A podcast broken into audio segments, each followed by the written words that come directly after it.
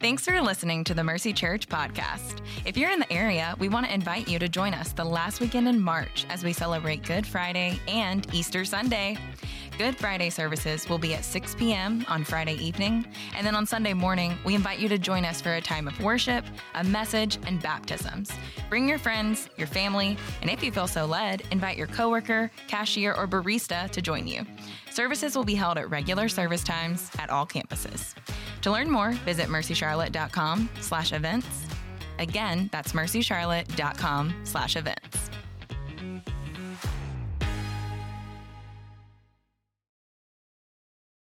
All right, good morning, Mercy Church. How we doing? Good, good, good. Hey, you got um, on your seat when you came in, you probably saw this orange square waiting for you. This thing is an Easter square, all right, because it talks about Easter and is in the shape of a square. Uh, we are very creative around here. And um, hey, here's the idea behind this Easter's coming up, it's only a month away. And um, y'all, we have been saying for a good amount of time that we believe that God uses people to reach other people with the hope of Christ. And so, a simple way that we talk about it is man, there's probably one person in your life who is far from God but close to you. That's who this square is for, okay? It's not for you. You're here, you're hearing the reminders and everything about Easter. It's for that person for you to use to invite them to come with you on Easter weekend, all right? Listen to this. You know that, all right, 80, this is a national statistic, a lot of research done on it. 82% of people who do not attend church are likely to attend church if invited by someone. 82%. Yet, 2% of church members invited someone to church in the past year. Y'all, so uh, you hear that? Actually, I was shocked on both ends of that when I read it and looked it up and made sure we knew what we were talking about here with that. All right, here's what I want to do. We can't control the 82%, although I'm kind of impressed. I was actually expecting to be like 50%. You could say you got a 50 50 shot. No, uh, 82%. But we can't control that. We can't control people's response, but we can control the 2%.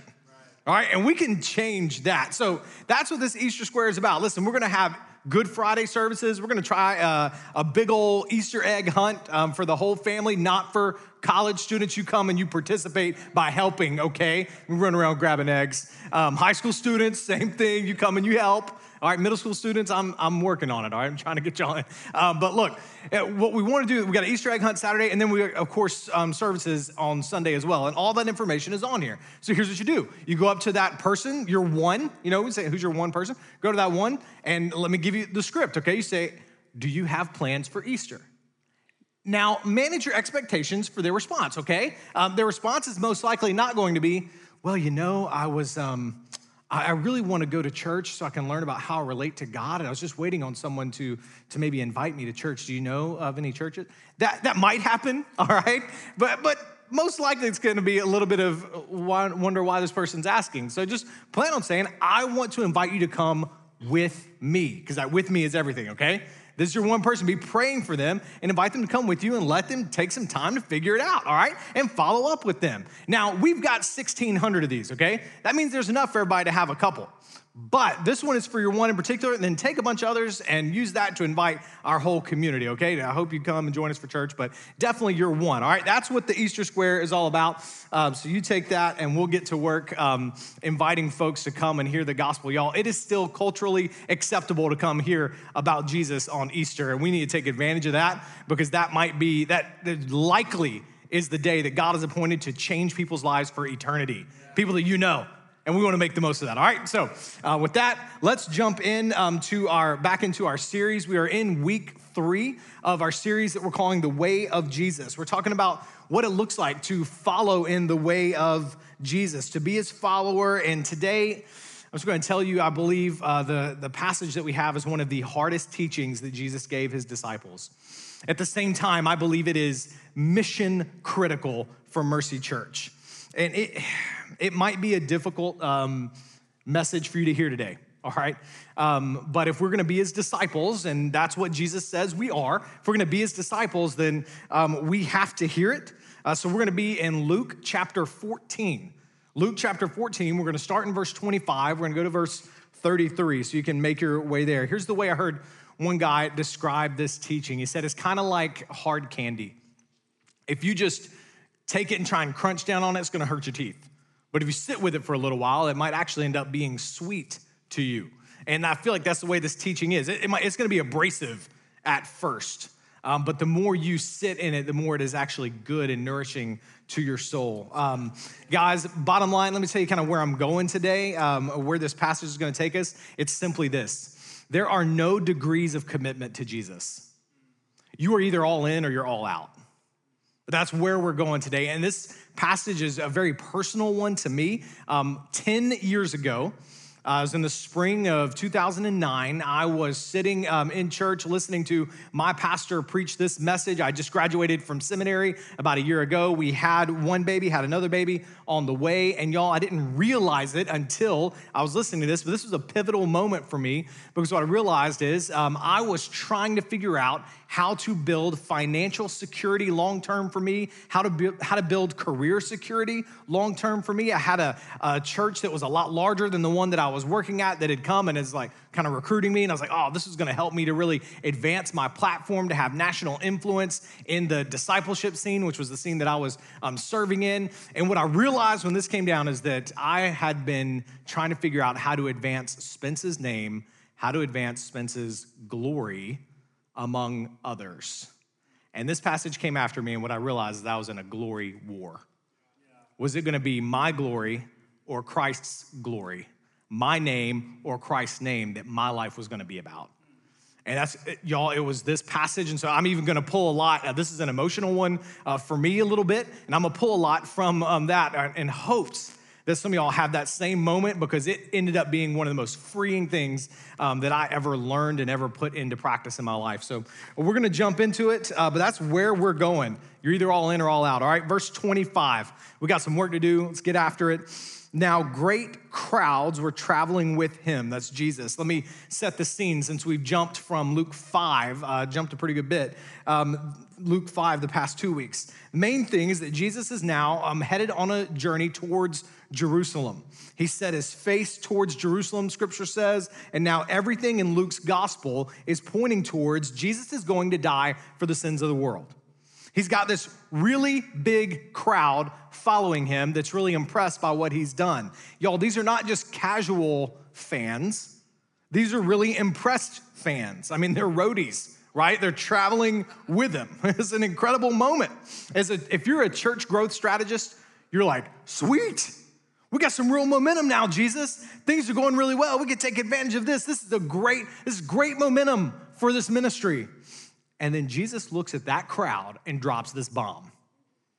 He turned to them and said, If anyone comes to me and does not hate his own father and mother, wife and children, brothers and sisters, yes, and even his own life, he cannot be my disciple.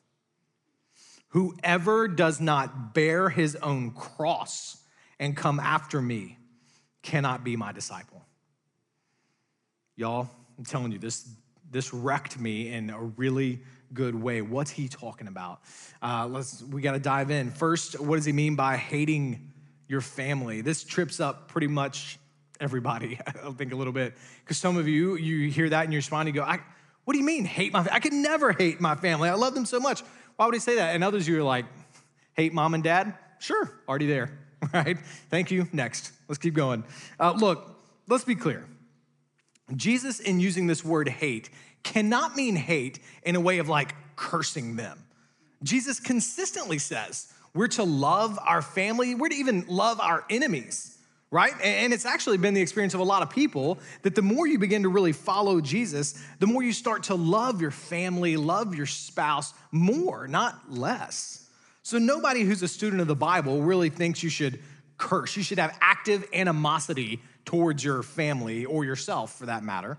Here's what this means He's creating a comparison between our love for Him and our love for anyone else, including ourselves. He's saying that our love for Him should be so primary, so much greater than our love for anyone or anything else, that our love for those other things should be like hate in comparison to the fierceness, to the intensity of our love for Him. If you've ever been in love with someone, you might have a little bit of an idea of what this feeling is like. Like when I first fell in love with Courtney, it wasn't that all of a sudden I started to like scorn and dislike all other women. No, it's just that they kind of faded into the background because I had found the best woman, right? And I was just in love with her. All my attention and affections were focused on her. Jesus is saying that's how we, his followers, are to be towards him. He's to be the one object of our desires.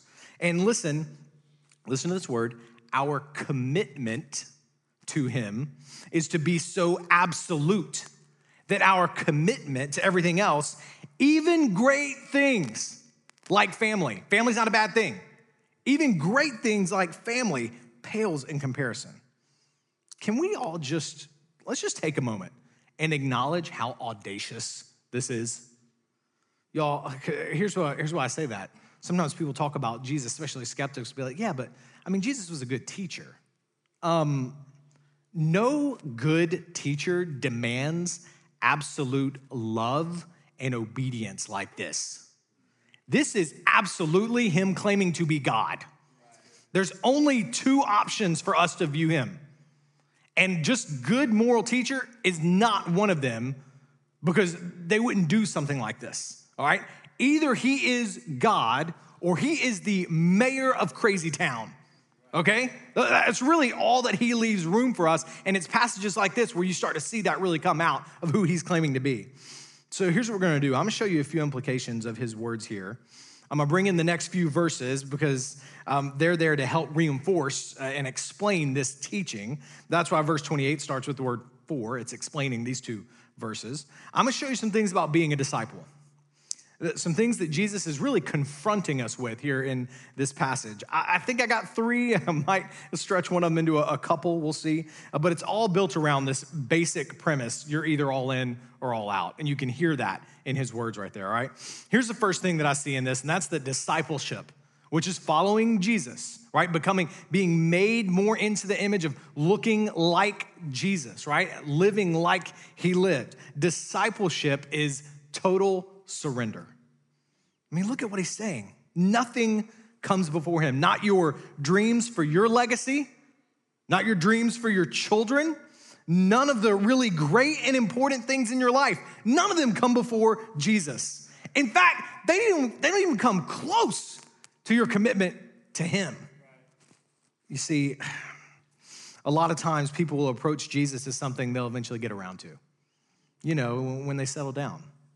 I mean, I've seen this way too many times. People leave Jesus when they leave for college because they don't really sense a need for him. And then eight to 10 years later, they have their first kid or, or maybe a big life experience of some kind, like, yeah, you know, maybe I need Jesus now. And Jesus becomes a means to make your life feel better, maybe feel a little more grounded so that you can go on with life. Look, I'll, I'll grant Jesus meets you where you are. That's a good thing, right? That's good news. We've been talking about that through this series. But he's not your like little personal Hallmark channel. He's not here as your means to an easier, more pleasant life. He says if you want to come to him, he has to be the purpose and point of your life. In fact, as you read verse 26, Anyone comes to me does not hate father, mother, wife, children, brothers, sisters, even his own life can't be my disciples. Look, we do not use him to get a better family, to get a better marriage, or to get better children. You don't use him to get your best life now. That's using him to serve your ends. Instead, he's calling for quite the opposite. You use every part of your life to get more of him. He is the end, which means if you ever have to choose between serving Jesus and serving your family, you always choose obedience to Jesus, which I know is not easy to hear. There's a uh, the guy that wrote Pilgrim's Progress, one of the just great books of Christian history. Um, his name's John Bunyan, and he was put in prison for preaching the gospel during a time where it was illegal to do so where he lived. And they told him, "You can get out. All you got to do, all you have to do is deny the gospel." And he said that experience in prison was like, he, he described it as pulling the flesh off of his own bones. And the reason was Not just for, uh, it wasn't because he was in prison for denying the, for preaching the gospel. It was because his family was at home and they were poor already. He had one of his sons was blind, and he knew the hardship that this was causing his family. He knew it. He knew they were even in more abject poverty. Yet he said, and it's kind of a famous letter in the letter he wrote, he said, But I must be here. I must do this. I must. Y'all, you look at the image of the cross he uses in verse 27. The image of a cross is something a criminal carried, a criminal who was condemned to death, which is Jesus saying, You are no longer a free person when you follow him. The criminal condemned to death doesn't get to say, oh, you know what, this is kind of hard. I thought this would be good for me and kind of inspiring, but it's kind of hard. This is too much. No, criminal doesn't get to do that. Doesn't work that way because discipleship is total surrender to Jesus's authority. All right, that's, uh, that's why he uses the two illustrations in the following verses. I want to look at verses 31 and 33. We'll come back to 28 through 30 next. But he says in verse 31 What king going to war against another king will not first sit down and decide if he is able with 10,000 to oppose the one who comes against him with 20,000. If not, while the other's still far off, he sends a delegation and asks for terms of peace. In the same way, therefore, every one of you who does, who does not renounce all of his possessions, all of them, not some of them, not all of them cannot be my disciple. Kind of a, a simple illustration of his point. If you, as a king, are on the brink of battle, what you do is you, if you're a good king, you gauge the enemy forces. And if the enemy forces are too strong, you don't send the troops into battle because you're going to lose. And it's going to be very costly. Instead, you, you surrender, you make peace. And what most commentators say here is saying, Jesus is saying that you're the king with the 10,000 and God's the king with the 20,000. And when you realize you can never win against God, which is part of the moment of coming to full surrender. You realize I could never win against God. You settle for peace. But the only peace God grants is absolute surrender. So you can either make war against God and lose, or you can go ahead and come to God with total surrender. And some of y'all know, some of y'all's stories are I chose to make war against God. And then eventually, in His grace, He allowed that war to stop. And I came and I surrendered my life and found true life. In other words, y'all, following Jesus will cost you everything you have, but that's still not as much as not following him will cost you. It'll cost you everything. The image of the kings at war is sending the same message as the message to take up your cross. But that image, that was what got me because I was a king trying to build my kingdom. And I realized that I was that I was always gonna be in a glory war with God until I laid down my life and took up His glory and His purposes for me. Jesus doesn't say, take up my teachings and follow me. He doesn't say, take up my moral code and follow me. He says, take up my cross. Take the place of a condemned criminal. Jesus refuses to work as your spiritual guide designed to make you a little bit more of a moral person. He comes as your master, he comes as your king, and he calls for absolute surrender. Y'all, that's why when we do baptisms around here, you'll hear every time we baptize someone, we ask them two questions. We ask them, Do you believe Jesus has done everything necessary to save you? Baptism is a beautiful moment, it's a celebration. But we just have to make sure we're celebrating and calling someone to the life of a follower. So we say, Do you believe he's done everything necessary to save you? That's a question of, Is he your savior? But then we ask him a second question, and it's a really important one. Are you willing to go wherever he tells you to go? And are you willing to do whatever he calls you to do? Do you hear what's in that question? That's not just is he your savior, is he your Lord? Is he your king? Is he your master? Have you replaced your answers to those questions? Like you as the authority over that now with Jesus, and Jesus gets to call the shots in your life. Because listen, a false discipleship, one that we will not settle for here at Mercy Church, is one that says he can be your Savior and not be your Lord. It's just not what's sitting right here in front of us today, which I think leads right to the next thing about discipleship. So let me bring in verses 28 through 30. Look at this. He says, For which of you, wanting to build a tower, doesn't first sit down and calculate the cost to see if he actually has enough to complete it? Otherwise, after he's laid the foundation and cannot finish it, all the onlookers will be, begin to ridicule him, saying this man started to build and wasn't able to finish. I mean, it's pretty easy, again, to understand, right? But remember, it's coming right after saying, right after this is an explanation of this, you got to deny everyone, even yourself. You got to take up your cross and follow me. What he's saying, if you're going to follow him, you need to make sure you're ready for that. In short, discipleship is costly. It's costly. If we're to build a tower, you, you would make sure you had enough money to complete it. You don't want to get into it and realize you cannot afford to finish. The point is, you need to think about it. There's a guy named John Stott who um, wrote one of his books, something I think is just a prophetic word that's still very, this is several, uh, three decades ago, I think, uh, maybe a little bit less, but still very, um, very important, even for us today, I think very prophetic. Here's what he said He said, The Christian landscape is strewn about with the wreckage of derelict, half built towers, the ruins of those who began to build and were unable to finish. And then here's what uh, I'm gonna have on the screen for you. Large numbers of people have covered themselves with a decent but thin veneer of Christianity. They have allowed themselves to become somewhat involved, enough to be respectable, but not enough to be uncomfortable. Their religion is a great soft cushion. It protects them from the hard unpleasantness of life while changing its place and shape in order to suit their convenience. No wonder cynics speak of hypocrites in the church and dismiss religion as escapism. Again, I, I, am telling you this as your pastor who loves you so much. But, brothers and sisters, we must count the cost of following Jesus.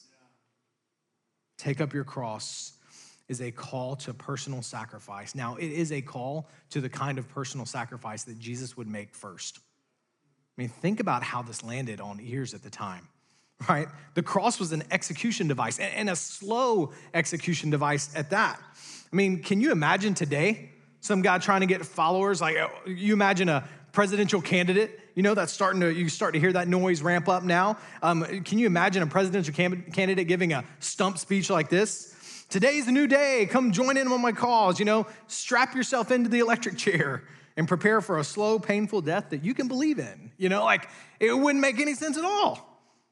But Jesus is clear here. He's saying he will not be used, he will not just fit into your life. He is not just safe, but he is good. You know, just everybody feels like, or it's very common for people to feel like they're kind of two levels to Christian. There's a, a JV and a varsity or something like that. There's the normal run in the mill every day, and then there's like the people that are really devoted. But with Jesus, there's none of that. Everybody has to take up their cross.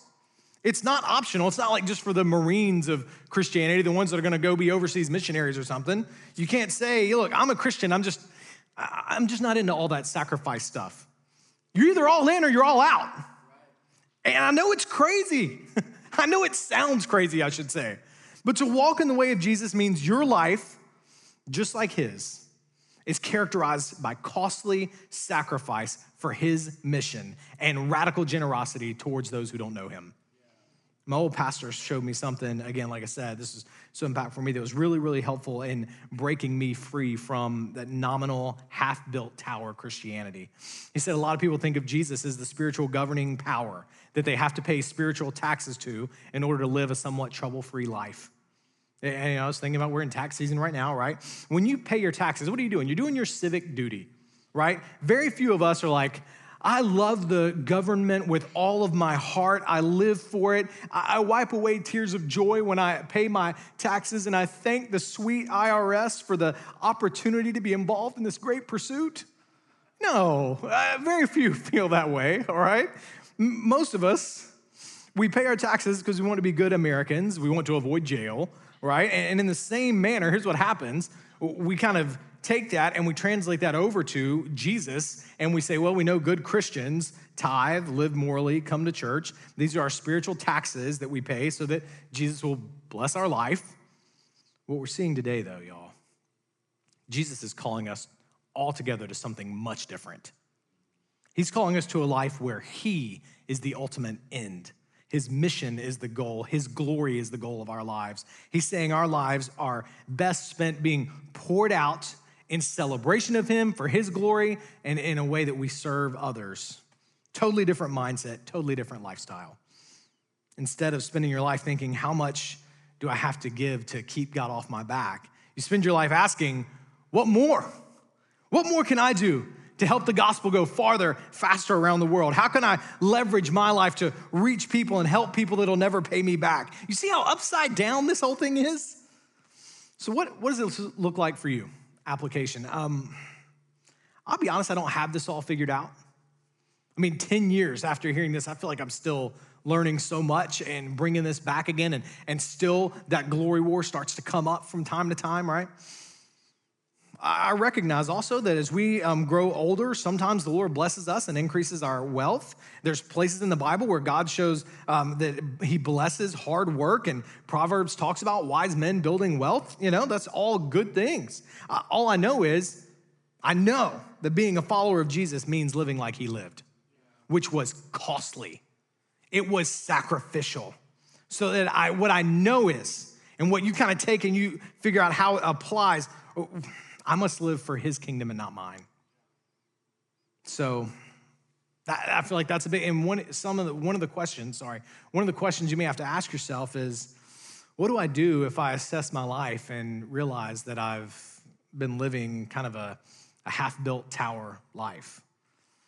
Let me call you to the real power of the gospel here. Jesus is never gonna try and put you in like a gotcha situation. Like, oh, you didn't know you signed up for all this, but I got you now. No. Maybe, maybe it is that you've just never heard this before.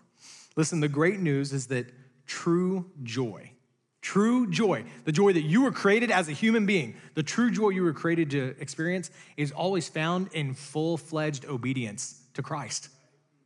In my experience is the most miserable people I know are half tower Christians who, who were never really just kind of, they're kind of hanging on to their life, but kind of living their life for Him, so they never find true life. So uh, the response, you need to go back and abide in Christ's love for you. The best time for you to surrender everything was yesterday. The next best time is today. All right. And when you do, what you're going to find is joy. It's joy that awaits you when you surrender your whole life to Him. It's one of the things that uh, we try and get try and get in front of you. We say it often around here is to lift your eyes up off of the everyday, of the mundane. And part of that means releasing control of your life. And when you release control, the things you've been trying to hang on to, your career, your family, everything else, and you're like, you're not the one driving your life anymore, but Christ is, right? You come and die to self, live for Him, and you, your heart and the eyes of your heart start to lift up, and you see the beauty and majesty and glory of God. And when you do, y'all, that changes you. And all of a sudden, surrender becomes an access point to joy and to awe and to worship. If you're like, I just never really had that, well, this is what Christ is saying. You got to come and die so that you can truly live. The way um, he says it in Luke 9, he says, anyone who wants to save his own life is going to lose it. But anyone who actively loses his life for my sake will find true life. You got to lose your life so that you can find true life. That's what counting the cost means. Are you ready to give up your life, your dreams, to let Him be in charge? And if He's in charge, it means He decides where you live, He decides where you work, He decides what kind of car you drive, who you date, how you date, what kind of house you buy. I mean, have you ever made decisions that way? Have you ever brought Jesus into your budget meetings with your family? Brought Jesus into your career choices, brought Jesus into your relationships. Y'all, I know that if you've never done before, it sounds a little like invasive. Yes. but when you examine your whole life under this new filter, it'll change you. For some of you, you'll be finally free of the American dream. I'm telling you, the American dream is the biggest lie, and it is in direct conflict with following Jesus Christ. The American dream that says you need to be in a good school so that you can graduate, get into a good university. Uh, and when you're in a good university, you need to do really well so that you can get a good job. And because if you get a good paying job, then you'll be able to have um, good financial security, you'll be able to have a good, happy family, right? And be able to the rest of your life in good peace and calm. It is the pursuit of happiness that's written into um, the very fabric of our society. And it is in direct direct conflict with surrender your life to follow Jesus. So you're gonna have to choose. And I'm telling you, you're gonna be free when you finally lay that down. Freedom and joy awaits you. Jesus says, His glory, that's your new dream. For some of you, it'll mean doing what um, our friend Catherine Mitchell did. Uh, you quit your job and move to an unreached people group to share the gospel. Because if Jesus is calling us is to spread the great news of his love and 3.14 billion people don't know the gospel, then more of us should probably be moving our lives. I mean, how can we say that we carry the cross and that story not be more common? This is why we take, by the way, why we take short term trips all throughout the year. College students, this is why we do City Project to give you the chance to deny yourself and see what it would look like to live for God and His purposes. Now, some of you, this may mean you will not go yourself, but it means you radically increase your giving to God's mission. I mean, giving of your time, and I mean giving of your treasure. Where are the believers who reverse the American dream narrative? The ones who downsize homes, cars, and vacations so they can give more and be more all in to God's mission. Here's the next thing I want us to see, probably the last thing for today, about the discipleship he calls us to. And it's one you might not see at first glance, um, but it's this discipleship, it's emotional. I mean, look at how Jesus set up the contrast between he and everything else. He could have used any number of words to communicate that he's in charge, yet he chose to speak in terms of hate and love. That's intentional and actually really helps me put this whole thing into perspective. Jesus doesn't want begrudging obedience to him. In all things, y'all, he's after your affections. He wants your love. Now, listen to me, I'm not talking about like, when I say emotional, I'm not talking about like an emotional frenzy that's a part of a momentary experience, okay? Where your, your emotions are manipulated or, or something like that. I'm not talking about that, all right? I'm talking about joy and I'm talking about treasure. That's why when he's asked, What is the greatest commandment? he replies, What? Love, Matthew 22, love the Lord your God with all your, all your heart, soul, strength. Love your neighbor as yourself. One of the common ways that he refers to his church in scripture is he talks about it as his bride. I mean, think about that. I hate to, don't worry, Courtney's given me permission to use any time that I reference her, but think if I were to go to Courtney on date night husbands, you should regularly date your wives. Another sermon, but you should do it, okay? Um, but if I go to her and say, hey, babe, listen, I got a sitter for tonight. She's coming three hours early, okay? I got an appointment at the spa for you.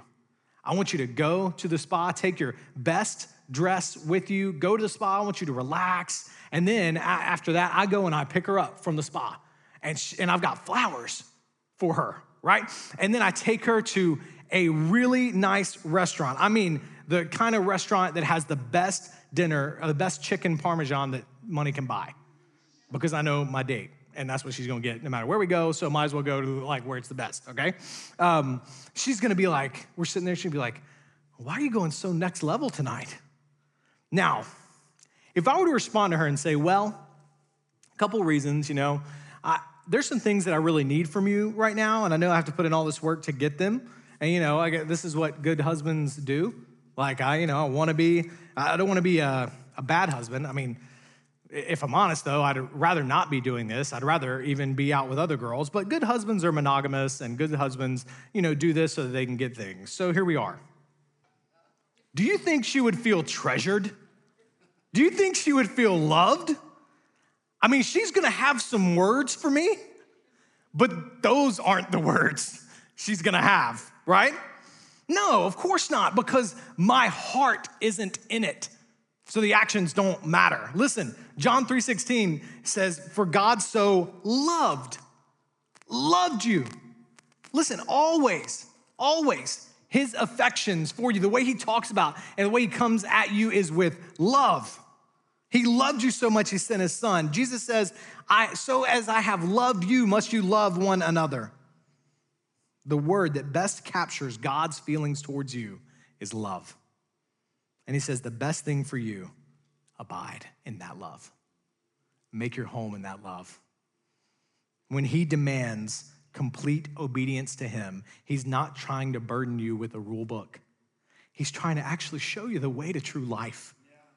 The one calling you to follow him is the one who gave up his life in sacrifice for you.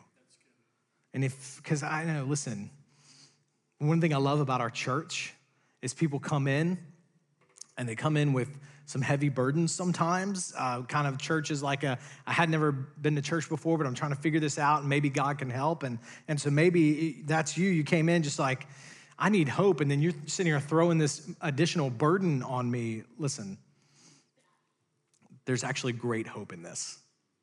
What Jesus is saying is that when you lose all those other things, when all those start to fade into the background, you will be able to see Christ. And you'll be able to see his love for you much more clearly. Everything else you look to for love, for acceptance, for identity, everything will eventually let you down except Christ. And that's because you come in here looking for hope. And I'm telling you, you were made all along for His love. You were made for it. So, the most loving thing that Jesus can do is say, put down all those other things and, and receive my love. Receive my love. Rest in my love and focus all of your affections onto me. He becomes your greatest treasure, and there in His love, you will find peace. You will find the hope that you've been looking for. Y'all, by the way, this whole emotional thing, discipleship, discipleship is emotional. It's also uh, emotional because we are the agents, so to speak. Uh, people are the way, the, the, the means by which God changes other people. If you're gonna make disciples, it's gonna be emotional bringing others along. You know, because uh, a lot of times you see people, they'll go one step forward and two steps back. And we are called to love them like Jesus does, which means patient and at the same time full on heart and soul love for them, just like Jesus would. You know, the way Rosaria Butterfield says, you said the gospel comes with a house key. It means sacrificing a lot of your time and energy for others to help others see Jesus and doing that with them over a long period of time. Um, my family's felt a lot of frustration in doing that, and at the same time, a lot of joy. But the bottom line is we have felt a lot, right? Uh, that's because discipleship's not mechanical. We're talking about the heart, talking about the soul, and bringing people to be more in awe of this great Jesus that we serve. Let me give you a couple of implications for us as a church as we as we kind of wrap.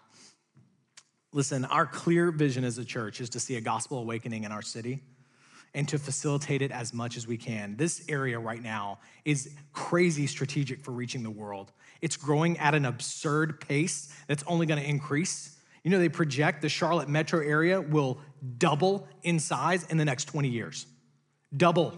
That's 2.4 million to 4.8 million. That's like Charlotte becoming Atlanta in 20 years, all right? And we have a chance to reach all those people with the gospel. We may not be able to help traffic. That's gonna be on, on them, but we can reach all these people with the gospel. The way of Jesus began in Luke 5, Luke 5 with Jesus calling us to be fishers of men. Y'all, Easter is coming. We must deny everything else, be about his mission to bring people back to himself. Prayer, fasting, beginning, just start this week, start today. And then invite. What an easy sort of target on the wall we have for just these next four weeks. Let me tell you an implication that I have that this has for me as your pastor. This passage hit me that I must preach the scriptures fearlessly, even when it is offensive, like today's passages. You guys, we could preach easier messages around here. Certainly could draw crowds that way. But I know I stand before God for how I pastor you, and I got to be more concerned about Him. And so do you, which means you need to be okay when fewer people are back this next week after a message like this. Y'all think about Jesus. He had a large audience. He was God, right? And managed to whittle his church down to 100 or so before he left. But those 100 changed the world. This isn't, he's not after a number of listeners, he's after followers. Now, a, a, clarification a lot of you in here are spiritual seekers, okay? You're not sure about Jesus, about who he is, and you're like, well, do I need to leave? No, I'm not talking to you. I'm talking about people who know that Jesus is Lord, but just want to accessorize their lives with him rather than really follow him in total, costly, emotional surrender. If you're not sure you're ready to follow, look, you are more than welcome here. Take all the time that you need to figure that out. And lastly, what does this mean for you? It means you got to step off the sidelines and engage in the mission. It's what I see right now about Mercy. I see a young church filled with a, a handful of people that are really bought in, and y'all make me so hype. I love being your pastor.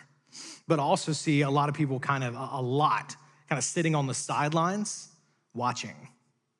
And now it's the time to jump in. And I say this because if nothing else, God has called me to make disciples and to pastor a church that is making disciples. I'm not some ringleader of an event, all right? Oh, oh here's where we are right now. Members, you, you lock in with me for just a second. All right, right now there are about 320 people here who are covenant members. That's who I'm talking to for this moment. The rest of you, your next step might be today going to starting point and learning a little bit more about what it looks like to be a part of Mercy Church, okay? But members, listen, about 50% of our members right now are on a ministry team of any kind, okay? Uh, we got a kids team that is growing. We got a number, excuse me, we got a bunch of kids, and our, the number of kids coming to Mercy Church is growing. But our kids team is especially in need of members, and we got half of Mercy Church members not serving right now. Now's the time. 45% of you give financially in a way that shows you're invested in what God is doing here at Mercy. That's got to change. Jesus says the church is his plan A, and we need to make some major moves over the next 18, 24 months. We need to make those together. We need to be all in together. Look, y'all, God has provided, and it just blows my mind the story, the very brief, short story of Mercy Church. Just the past year, even, has been amazing. The past two months, I don't even have words for. Right, we finally made room to grow. The Lord is bringing people far from Him and bringing them to Himself. It's great. I feel like the Lord is honoring that sacrifice. And I'm like, y'all, more y'all got to get in on this and see what He's doing and be a part of it. Watch Him change your life and watch Him change the lives of those you love through you. Now is the time. You cannot, listen, what Christ makes sure of in this passage is that you cannot be a spectator in God's kingdom. So jump in. Jump in with the rest of us. Everybody has a step. Every single person here has a step to take to lose their lives for the sake of Christ. So, what's that step for you? Because there, when you lose your life, you actively lose your life, that's where you find true life. Let me lead you in just a brief response to this. Would you bow your heads, pray with me? And let me walk you through how to pray and respond to what God might be stirring in you. First, if you're not a Christian, hear this. We are calling Christ, not we, Christ is calling you to complete surrender. But it is the only way you will find true life. You're coming with the burden of your sin. And there are people in this room praying for you right now. There's always a prayer team praying for those that, that come and and worship with us. There are people praying for you as you finally, what Christ is calling you to is to surrender. You've been in a glory war, you've been after your kingdom. You cannot win against God. But when you surrender to Him, you don't find a dictator, you find a father who loves you. And you can have life today. You say, God, I'm coming home. I surrender. I give you my life. I'm turning from my sin. I believe Christ died for it, so I'm not punished for it. And I give you my life. I believe you're my Savior and my Lord. Christian, what's the next step for you? Maybe it's your one. Maybe. Maybe it's to get off the sidelines and, and into the mission here plenty of ready made opportunities for you to, to step off the sidelines and begin losing your life just a little bit, just a little bit for Christ's sake. And there you will find more life.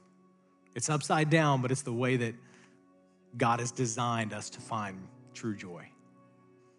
What's that step for you? Christ, I, as I finish this up, I can't help but think we, I especially desperately need you here need your spirit to grant peace and hope and joy in the hearts of every single person that's heard this. I ask that Mercy Church will be a people that lays everything down for your glory. Not to us, Lord, but to you be the glory. Let us be a people of joyful, cheerful sacrifice. I beg you, Father, I beg you that that's true in my life and in my family. Joyful, cheerful sacrifice, ready to lay down our lives. God, we love you. We worship you. We thank you for your patience, for your grace, for your overwhelming love towards us. What a loving, good, awesome God we get to worship. And so we praise you in the name of the one that's made that possible. In the mighty name of the risen Jesus, we worship you. Amen.